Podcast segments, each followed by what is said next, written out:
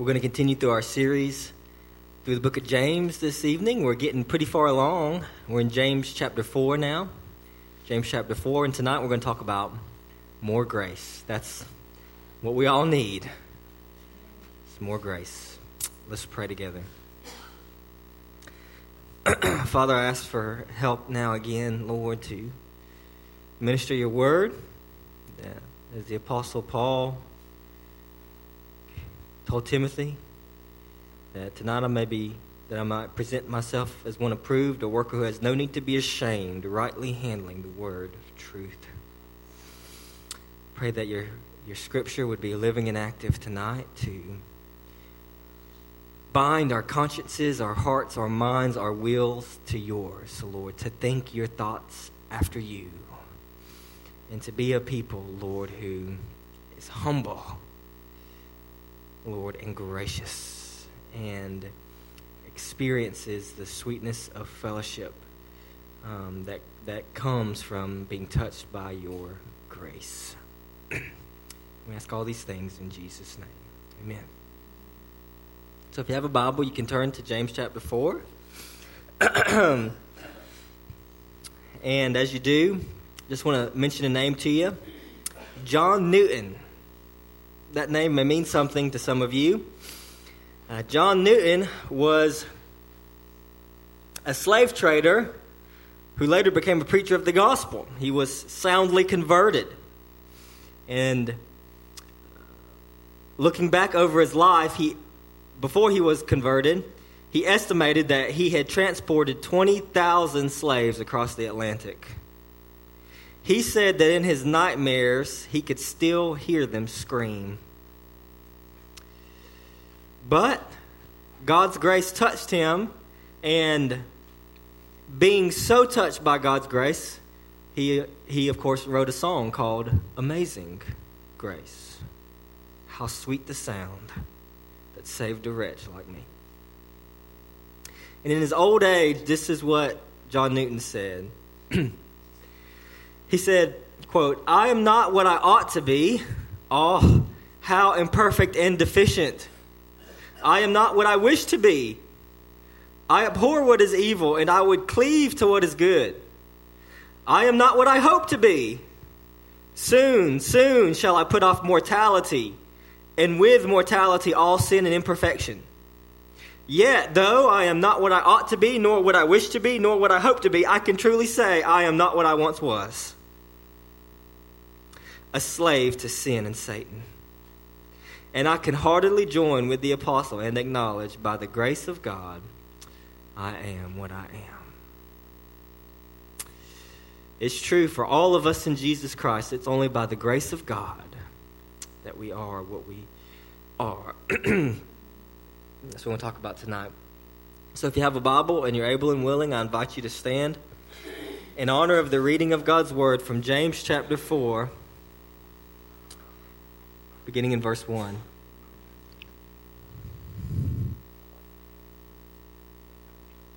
What causes quarrels and fights among you? Or what causes quarrels and what causes fights among you? Is it not this, that your passions are at war within you? You desire and do not have, so you murder. You covet and cannot obtain, so you fight and quarrel. You do not have because you do not ask. You ask and do not receive because you ask wrongly to spend it on your passions. You adulterous people. Do you not know that friendship with the world is enmity with God? Therefore, whoever wishes to be a friend of the world makes himself an enemy of God. Or do you suppose it is to no purpose that the Scripture says he yearns jealously over the Spirit that he has made to dwell in us? But he gives more grace. Therefore it says, God opposes the proud but gives grace to the humble. Submit yourselves therefore to God. Resist the devil and he will flee from you. Draw near to God and he will draw near to you. Cleanse your hands, you sinners. Purify your hearts, you double-minded. Be wretched and mourn and weep. Let your laughter be turned to mourning and your joy to gloom. Humble yourselves before the Lord, and he will exalt you. The word of God. You may be seated. I want to see three things from our passage this evening. Number one, the problem of our passions. Number two, the joy of God's jealousy. And number three, the glory of God's grace. So the problem of our passions, the joy of God's jealousy, and the glory of God's grace. First, the problem of our passions. The source, James says, of quarrels and fights among us, he says, is our passions and it's our desires. This, I think, gives us pause and reason to think about Christianity's unique perspective on the relationship of our desires and passions and our humanity. And it's important to think about because how you view uh, our relationship with our desire uh, is, an, is an incredibly important part of your worldview, of how you think, of how you look at the world. Just let me give you some examples. In the Buddhism, for example, all desire is bad. In Buddhism, to to desire or to want anything is bad because desire connects you to the world. And in Buddhism, it is our connection to the world that leave, leaves us on this endless wheel, this endless cycle of incarn- reincarnation. And to what we want is to be set free from the world and to experience nirvana or complete and old, uh, total separation from the world. Okay? And that's why Buddhist monks, for example, will go into a monastery and in order to totally separate themselves from the world. Why? Because desire is inherently bad. It it, it traps you. It, it ties you to this world when you're when we're trying to escape the world.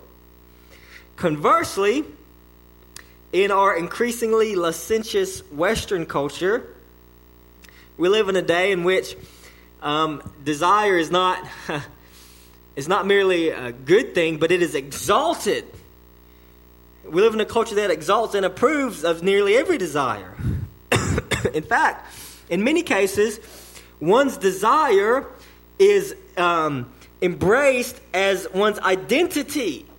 That is, if I find in myself a desire for a certain thing or a person or kind of person, the most obvious example today might be like uh, homosexuality, then not only is that desire to be embraced simply because I have the desire, but I can then now I can I can and in fact should claim that desire as an innate part of my identity. In other words, it's not just a desire that I have; the desire is who I am.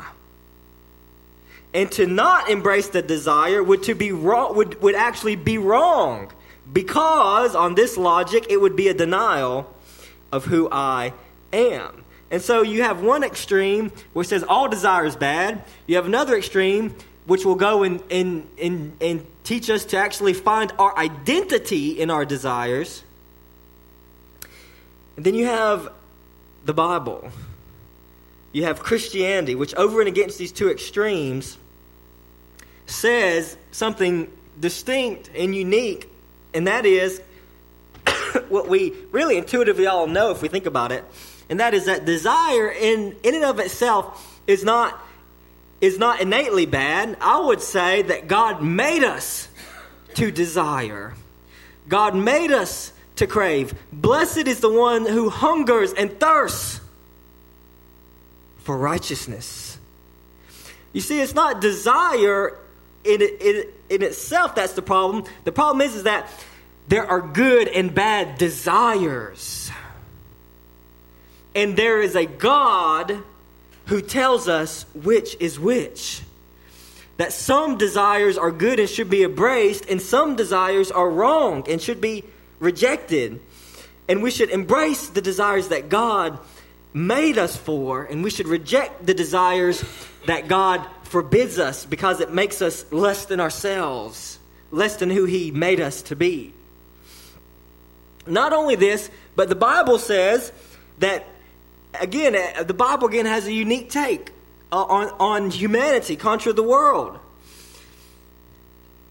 Again, we live in a culture where many would say, if you if you if something feels natural to you, then it then it's right. And in fact, if you think about it, that, that you know, if you don't believe in God, you have to. If you if you wholly wholly embrace the secular worldview, then then honestly, we're we're little more than highly evolved animals. So of course, the best we can do is if it feels natural, you should do it, because that's that's we're we're we're little more than highly evolved animals. But the Bible says that we were made by God in the divine image to represent and to reflect God's goodness and God's uh, righteousness. And so we're to flee the evil uh, and we're to embrace the good. We're all born with sin uh, natures, however, the Bible says, that we all have an innate propensity to embrace the wrong desires. And so that, from a Christian perspective, that explains why sin feels so natural to us. It's because Adam and Eve, our first fa- uh, mother and father, they fell, they rebelled against God, and we fell in them. And we are born now with sin natures where we, where we all have this innate propensity to sin. So yes, sin will feel natural to us, but we must reject it.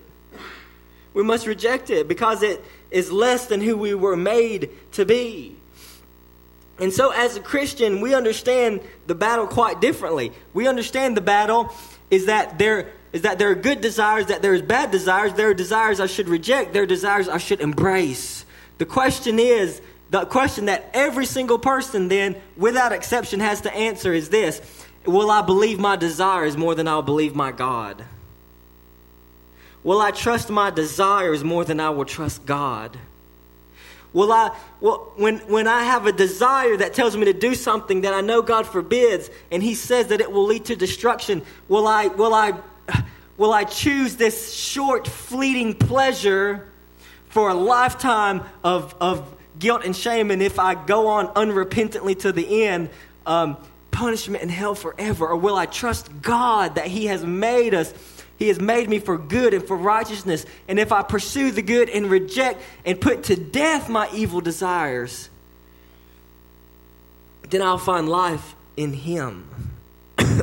And so every one of us is faced with the decision whether to embrace Whether to whether to embrace our desires or whether to submit our desires to God. And this is true of everyone without exception, regardless of the type of sin that you struggle with.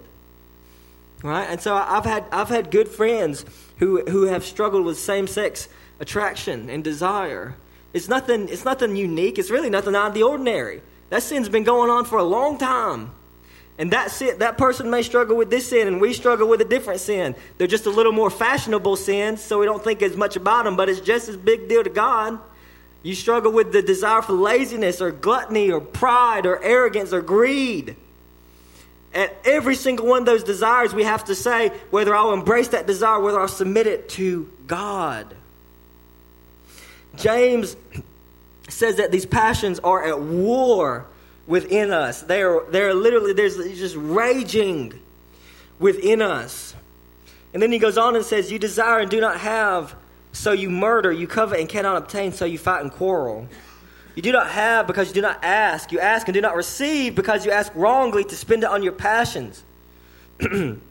So James, he notes this connection between our desires our, and our passions that live within us, and then the fighting and quarreling that we have among other people. So our passions don't just cause a problem between our relationship with God. Our passions cause a problem between our relationship with one another.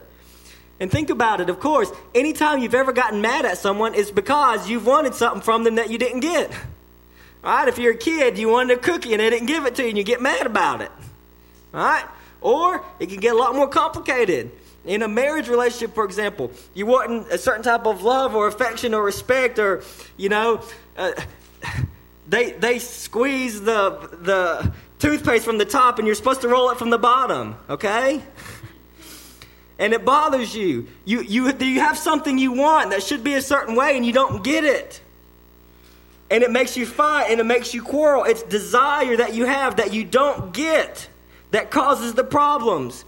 You feel disrespected. You feel, you know, so your your opinion wasn't uh, uh, embraced like you thought it should be or something like that. And in fact, this heart that we can we can bear can actually, we can take that same heart to God in prayer, James says. He says, you go to God with the same way you treat others. You desire something from God, and but then you get you, you don't get it, and you get mad at God about it. And the reason he didn't give it to you is because you what the only reason you asked him was for selfish, worldly purposes. You didn't have God in mind. You didn't have Christ's kingdom in mind. You had yourself in mind. And that's why God didn't answer your prayer. And we get mad at God about it too. And so we see that desire is the problem. And it's not just desire that's the problem, but it's desire and passions that we have that we don't get, that don't get satisfied. And of course, it's obvious, but it's worth it's worth making explicit here. You see, there are two ways to get a child to stop fussing and whining. Two ways. Way number one is just give them everything they ask for. But what you will do is you will also then legitimize every desire that they have and reinforce their out-of-control desires and teach them to be a selfish, greedy, spoiled brat. Or you can teach them to control their desires and learn gratitude for what they have and trust in what God has spoken and in the authority you have over them as their parents. And so, in other words, it's the desires that, that rage in our members, and if we... in in It's what causes these battles against us. And if we don't learn by the power of the Spirit to control our desires and to not re- not orient everything around ourselves, but orient everything around God, not what I'm not getting, but not you know, not thinking about, not focusing on how I'm not being served, but focusing on how I can serve, then the, that's only then will our perspective change, and we won't have adversarial relationships against others trying to get Constantly get, get, get out of others what only God can give us. Proverbs thirteen twelve says, hope deferred makes the heart sick. And how does this work in practice? Well, you know, maybe it's help that you feel like you are not getting or respect or affection or honor or praise or recognition or attention. Or maybe you're on your way to work and you wanted to be on time for work, and this person in front of you woke up that morning and thought to themselves, I'm going to make sure no matter what that this person I don't even know is going to be late to work. And so they're driving slowly just so that you don't make it on time. And we get mad and we get angry because we have these desires. They're not being met. And of course, it gets really complicated. It gets really tricky because, because there are things, of course, you see... What, what what can make this so tricky is that in the Christian life, it's not just that. It's not there. There are good desires. It's not. It's not bad for to desire a certain level of respect. A husband wants to be respected by his wife. A wife wants to be loved by her husband. There, there's nothing bad about those things. But it can also be. They can also become bad when they uh, they they can become sinful by degree. By degree. And that is, we want something so bad that we convince ourselves that we can't be happy without it. And when you convince yourself that you can't be happy without something, you've just created what the Bible calls an idol. That is, if I don't have this, I can't be happy, I can't be fulfilled, I can't be fully me. In other words, I'm looking to it as my source of happiness. And we do this all the time. We look, we, we can look to relationships for the source of our happiness. We can anything. We can look to other things for our source of happiness when only only God can satisfy the deepest longings and, and, and needs of our hearts. That's why the key to relationship in the church, and that's why the church is supposed to be a place of unity and peace and not of quarreling and fighting, is because we have Christ. And we have the Holy Spirit of God, and we're we're to be we're we're to have our needs and our our our, our emotional and relational needs met supremely in Christ, so that we're not constantly needing from other people, but we're constantly being filled with Christ, so that we can give to others. And see, when you're done, and of course it's easier said than done, but when you're walking closely with Christ, and and. You're his, he's your friend, and you're his friend, and you're you're walking with him, and you're giving your burdens to him, and you're conversing with him, and you're praying to him, and you're walking in, in sweet relationship to him. He really does meet those needs, and he really does free you then from yourself to serve others. right? Because it's only it's only when it's only when your you your your needs, your relational needs and emotional needs are satisfied in Christ that you're then free to give and serve other people. Otherwise, you're otherwise rather than being a giver, you're going to be looking around being a taker from your relationships. And only that can free you to do what Jesus said in Luke six, verse thirty-two. Jesus said, if you love those who love you, what benefit is that to you? For even sinners love those who love them. And if you do good to those who do good to you, what benefit is that to you? For even sinners do the same. And if you lend to those from whom you expect to receive, what credit is that to you? Even sinners lend to sinners to get back the same amount. But love your enemies and do good and lend, expecting nothing in return, and your reward will be great, and you will be sons of the Most High. Why? For he is kind to the ungrateful and the evil. Be merciful, even as your Father is merciful. You see, if you want to really be like God, you have to be so satisfied in God that... that you're not always giving just to receive back. You have to be so satisfied in God, so trusting that he's that he's going to judge rightly, that he's going to judge well, that you that that you're not constantly you don't you don't feel like you constantly have to look out for number one, because you know that God's looking out for you, that you really can serve people expecting nothing in return. You really can serve, yes, the ungrateful and the evil. You really can serve and love them, expecting nothing in return. Why? Because that's how God treats us. Think about all the people who blaspheme God's name today, and he still makes their heart beat and puts food on their table.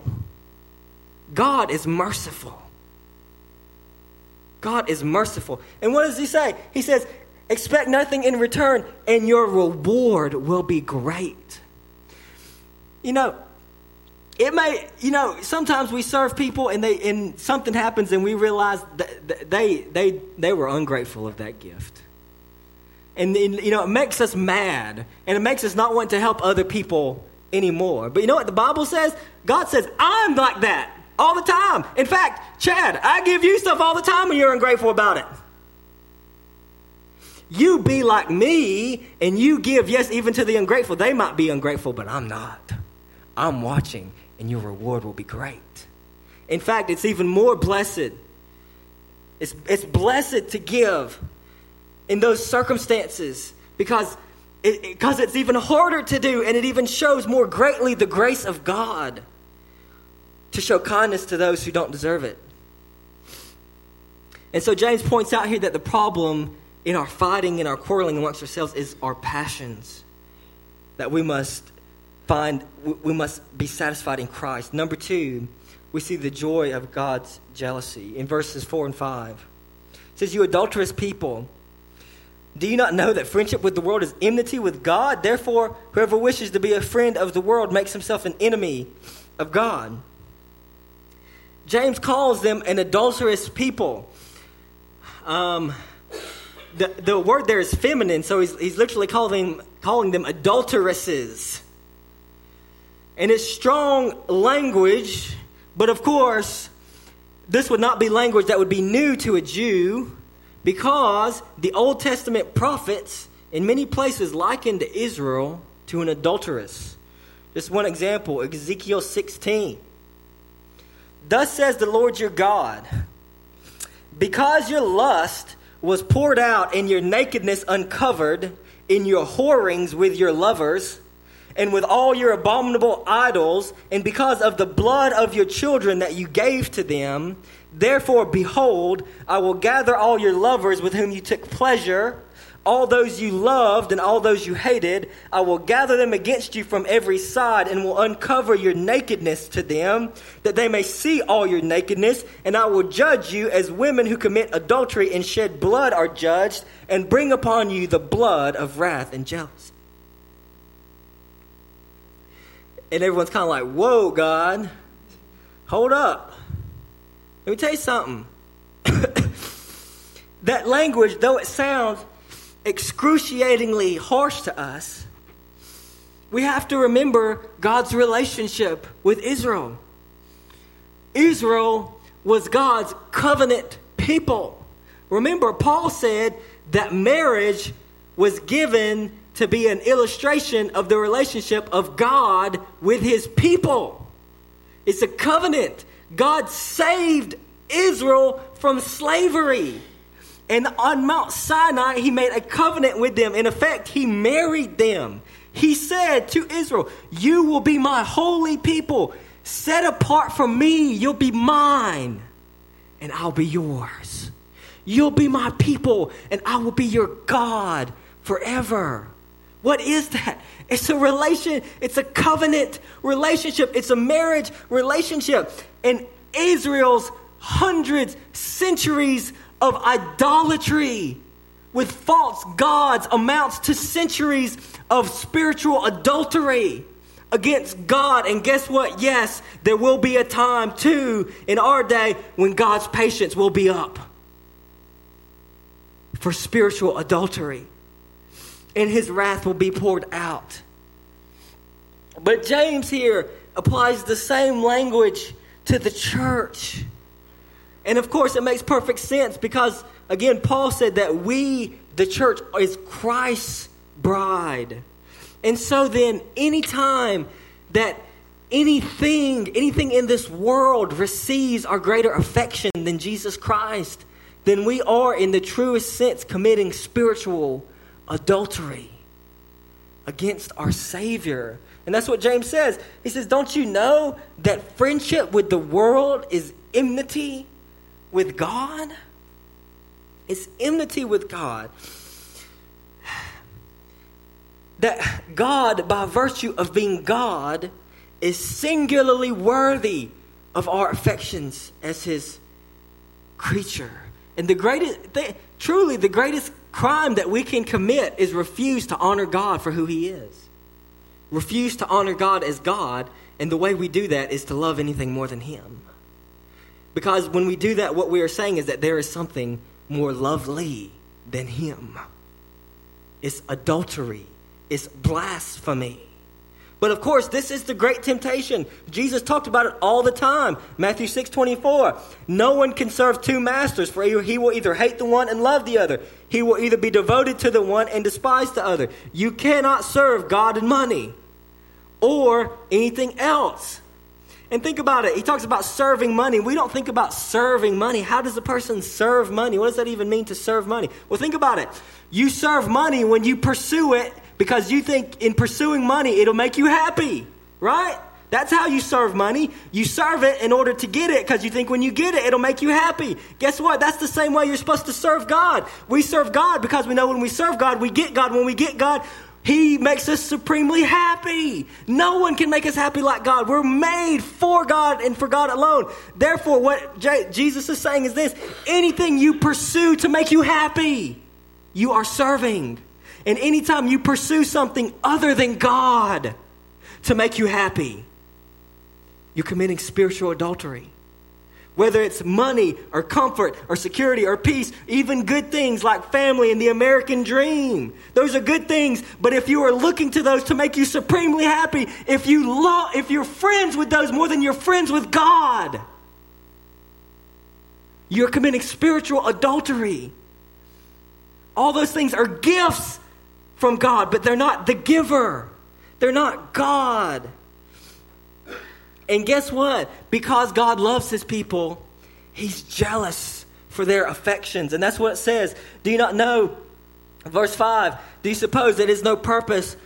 The scripture says that he yearns jealously over the spirit he has made to dwell in us.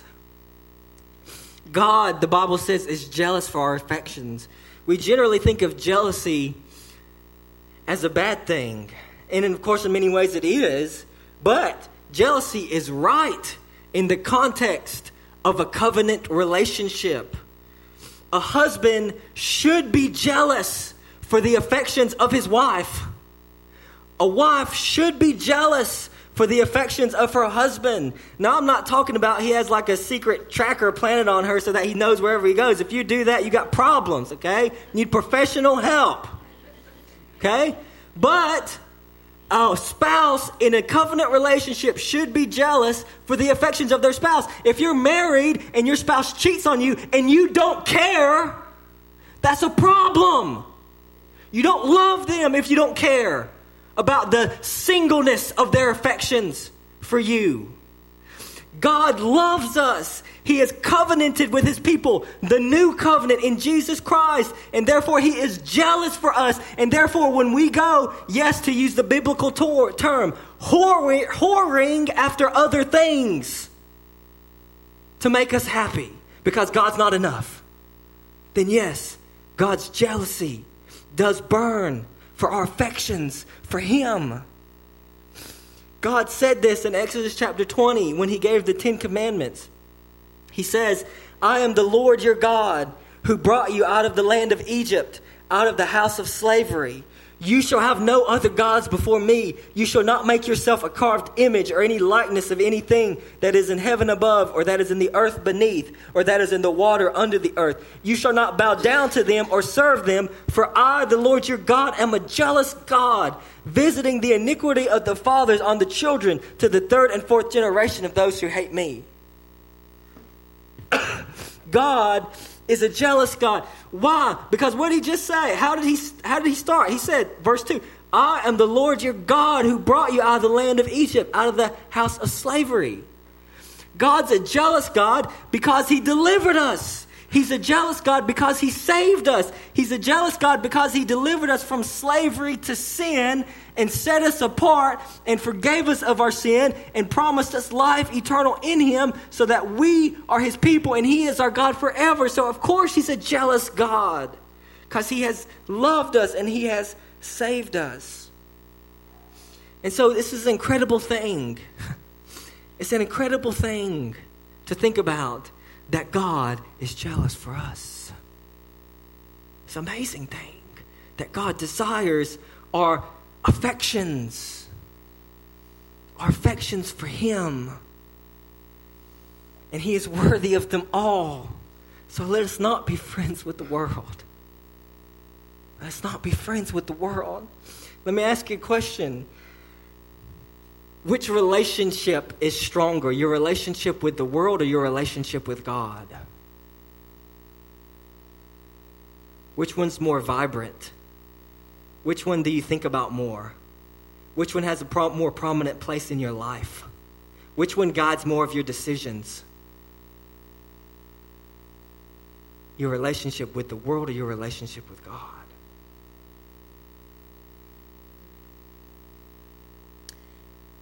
This is a tough word from James, but it's a glorious word, the, jeal- the joy that God is jealous for our affections. And that brings us to number three here, and that is the glory of God's grace. On the heels of this stiff rebuke, James reminds us in verse six, he says, but, but he, that is God, gives more grace.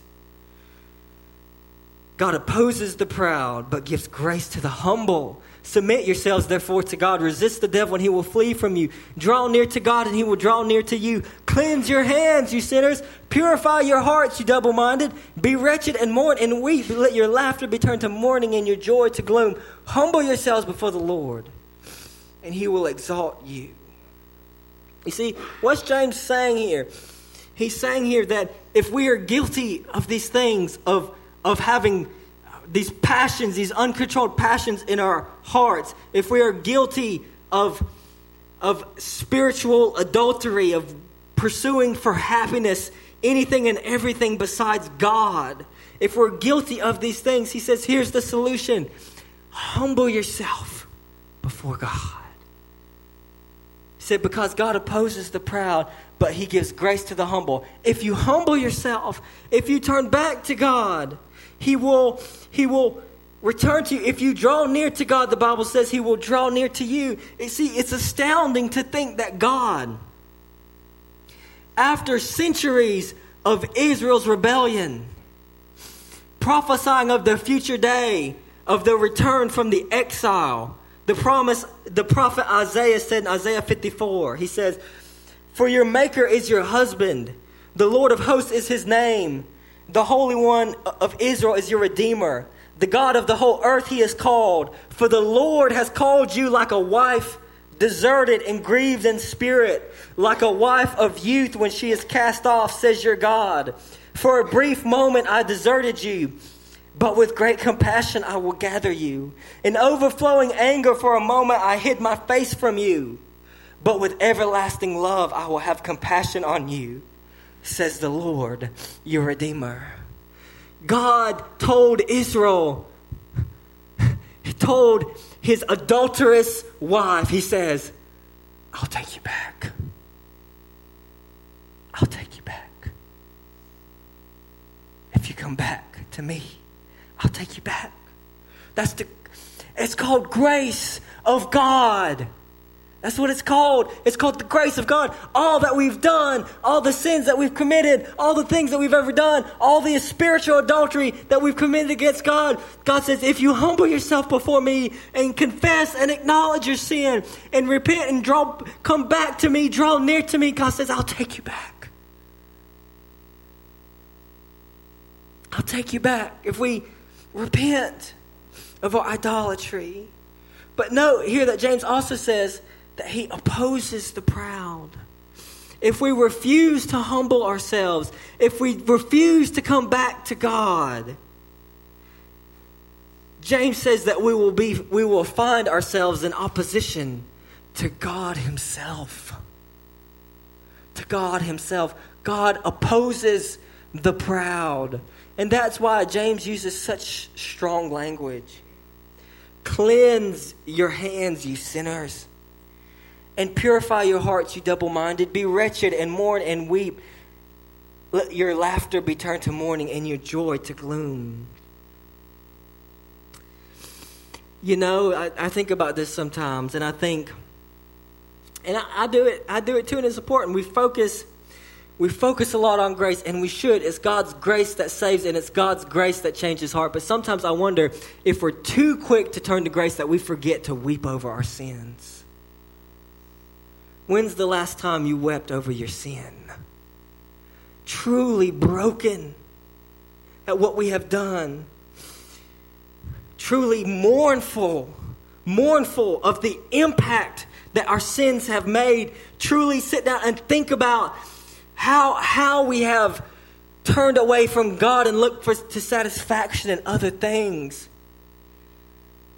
And we just we cry grace, grace, grace, but we can cheapen it if we don't take the time to think about our sin. And that's what James is saying. Mourn, weep, turn your joy to gloom. First, humble yourself before God. But when we do, there is grace. David, when he committed murder of Uriah and adultery with Bathsheba, he wrote a psalm of repentance and confession and, and contrition in Psalm fifty-one. And this is what it said in Psalm fifty-one, seventeen. He said, the sacrifices of God are a broken spirit, a broken and contrite heart, O God, you will not despise. See what David's saying? In Israel, if you sinned against God, you're supposed to bring him a sacrifice to atone for your sin. But what David says is that the sacrifice that God really wants, God doesn't really want a, a goat or a lamb. What God really wants is a broken heart. He wants brokenness over your sin, contrition over your sin. And guess what? This is what it says. If you are broken and contrite over your sin, this is what it says. It says, God will not despise you. Even though when we realize our sin and see it for what it is, we'll recognize that we should be despicable in the sight of God. God says if we're broken over our sin, he will not despise us. He won't despise us. He'll look on us in love and grace and mercy. And that's why James says, humble yourselves before the Lord, and he will exalt you. It's the great Christian paradox. You try to exalt yourself and God will humble you. You humble yourself and God will exalt you.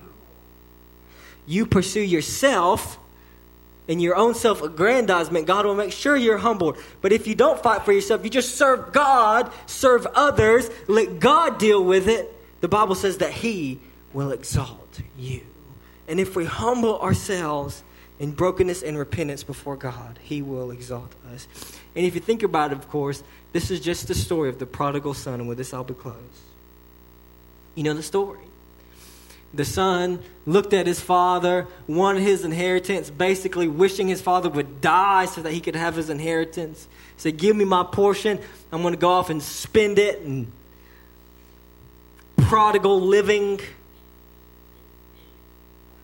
But then one day the son finally came to his senses and realized that life as a slave in the father's house is better than this so-called freedom that I have embraced.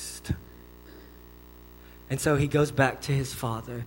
And what does his father do? He humbles himself before his father. He has his whole speech prepared of repentance before his father. But when he gets to his father, what does his father do? Puts a ring on his finger, a robe on his shoulders. He kills the fatted lamb and he throws a party. My son was lost and now is found. He's dead, but now he's alive.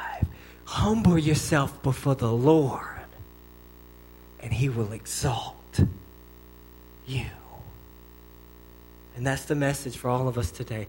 And if you don't know Christ today, that's the most important decision that you'll ever make in your entire life, is to humble yourself before God, and he will forgive you, and he will exalt you. Let's pray.